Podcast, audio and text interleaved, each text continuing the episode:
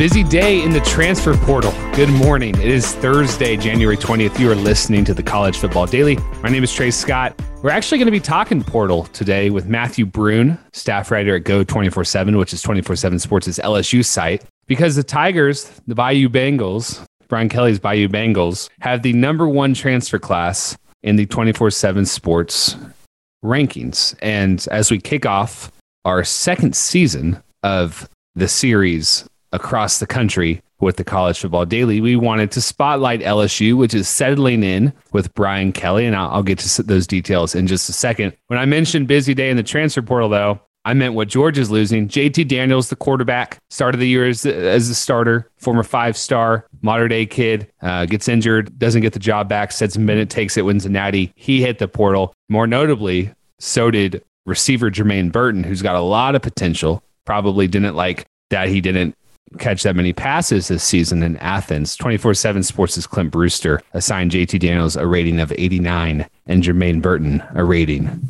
of 94. All right, back to the across the country with a college football daily playlist. We're starting the second season. I already mentioned that. We're previewing or we're looking at an outlook, a storyline, an angle for all 65 Power Five teams. And of course, a few group of fives too. We'll deliver on that promise. Some FCS, FCS teams last year as well. You can find this playlist on Spotify. And once again, LSU is the first school we're talking about. Ed Orgeron's gone. LSU has a new vibe, a little bit more buttoned up. I think the Tigers, I mean, look, like we're not expecting them to compete for an SEC West title in 2022, but I think we're going to get some competent play. I think it's going to definitely be better than the six and seven campaign that we saw in 2021. And I think the new transfers are really going to help. So here's Matthew Brune.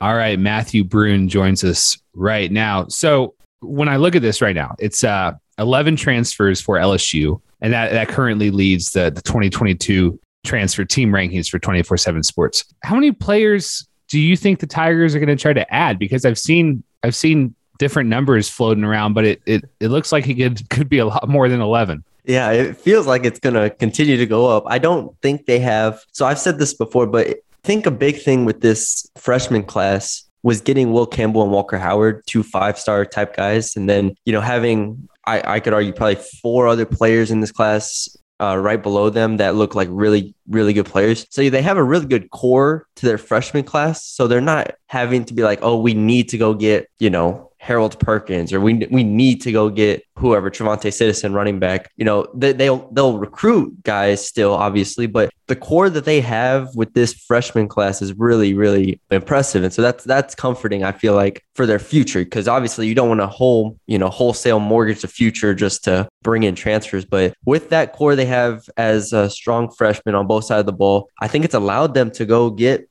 I mean, just attack the transfer portal. And we knew they were going to do it. I'm not sure I knew that they were going to go this crazy, but like you said, they're at 11, brought back Myles Brennan, uh, which could technically be 12, but I mean, one of them is a long snapper. So, you know, I guess replace that. But um, I, I could see this getting up to 16, 17. 16 oh. probably feels feels right because then you know with the whole 32 number if they get to 16 then they'll have three more spots left for freshmen. And i know TreVonte' Citizen's one name at running back and then they have a couple other names there. Jacoby mathews at safety is another name they're looking at with uh, five star safety. So you know just guys like that um, i feel like they're not going to reach in this freshman class. Yeah so so basically like they they can afford you mentioned the freshman class so i pulled it up 13 commits so far. So this could this is probably going to be more transfers than freshmen, which we've seen, but like to see it at an LSU level, I think it's mm-hmm. pretty impressive, pretty surprising, and it's not going to be the first of the of the blue blood types of schools to go that hard into the portal. Who are some of the guys that they have already got committed that you think are going to be players who we need to know in 2022, whether it's Mekhi Wingo or a lineman like uh, what, where is he, Miles Frazier or, or Noah Cain, the Penn State running back? Who do you think is going to be making a, a really big impact for LSU this fall? It's interesting because I, I look at all these names. I'm like, I've done some analysis pieces on, on a few of them, and like Greg Brooks, Joe Foucha, Kyren Lacy, the receiver from ULL. I mean, he was a great player at Louisiana. There's possibilities for, you know, all of them. It's which ones, you know, can actually realize that potential and kind of step up to the plate. But also, it is LSU's young players because LSU does have a lot of young players that are going to be, you know, vying for snaps now at this point. LSU's had top five class the past three years as far as, you know, and that's all freshmen. I mean, that's you know, all incoming freshmen for those years. So those guys are starting to come into their own. So you'll have a lot of competition for for a lot of these guys. I, I think Mekhi Wingo, I think will definitely be a defensive lineman that that'll get snaps because I think if you look at like the defensive end position for for LSU, there's some depth needed there. Uh, but offensive line, you mentioned Miles Frazier projects to probably be a starting tackle day one for you know if he stays healthy the entire season. So Miles Frazier, Mekhi Wingo. I look at Greg Brooks as a nickel that I think replaces Cordale Flott for LSU, and then uh, Joe Foucha at safety. I think he's going to be right in the con- uh, safety conversation. Both those guys from Arkansas, obviously. So those guys, uh, I'll throw in Mekhi Garner as well from uh, ULL, University of Louisiana, and because uh, he was an all all conference corner, and I think I think that he could really uh, help them in that secondary. Uh, you mentioned the Arkansas. There's been like a there's been a fun little trade because LSU, right. not really, but you know LSU lost two transfers to Arkansas and Dwight McGlothern a corner and Landon Jackson an edge player. Speaking of like guys they lost, it does feel like um, you know with with Eli Ricks and Max Johnson and and then of course when Max Johnson the quarterback like that was comboed with his brother the tight end Jake both going to Texas A&M feels like LSU definitely you know, got hit a little bit like most teams have. Matthew, though, how, how close do you think Kayshon Boutte, the star receiver, was to leaving? I know there was a lot of smoke. I, I suppose something could still happen. I, I know that um, there's an NIL. Uh, he, he tweeted something that, uh, you know, yeah.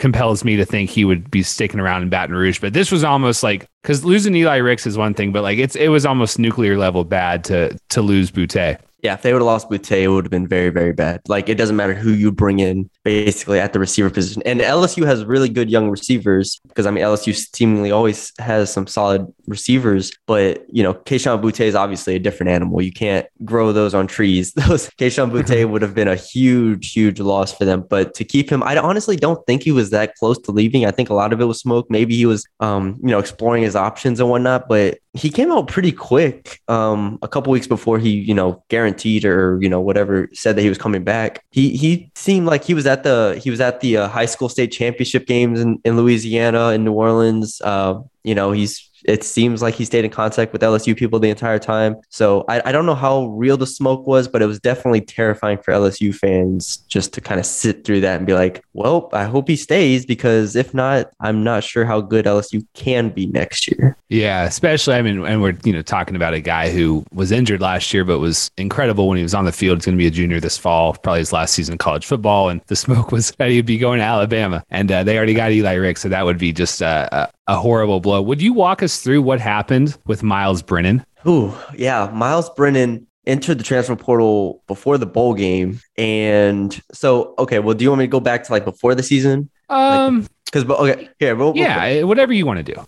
So before the season, he was in competition with Garrett Nussmeier for the starting quarterback job. He ends up getting hurt, hurts his shoulder, misses the entire season. Did I say Garrett Nussmeier? Um, I meant Max Johnson. But yeah, they're all 3 already, in comp. They're all three. I've I've erased You've already Max Johnson forgotten that head. Max Johnson existed. yeah, exactly.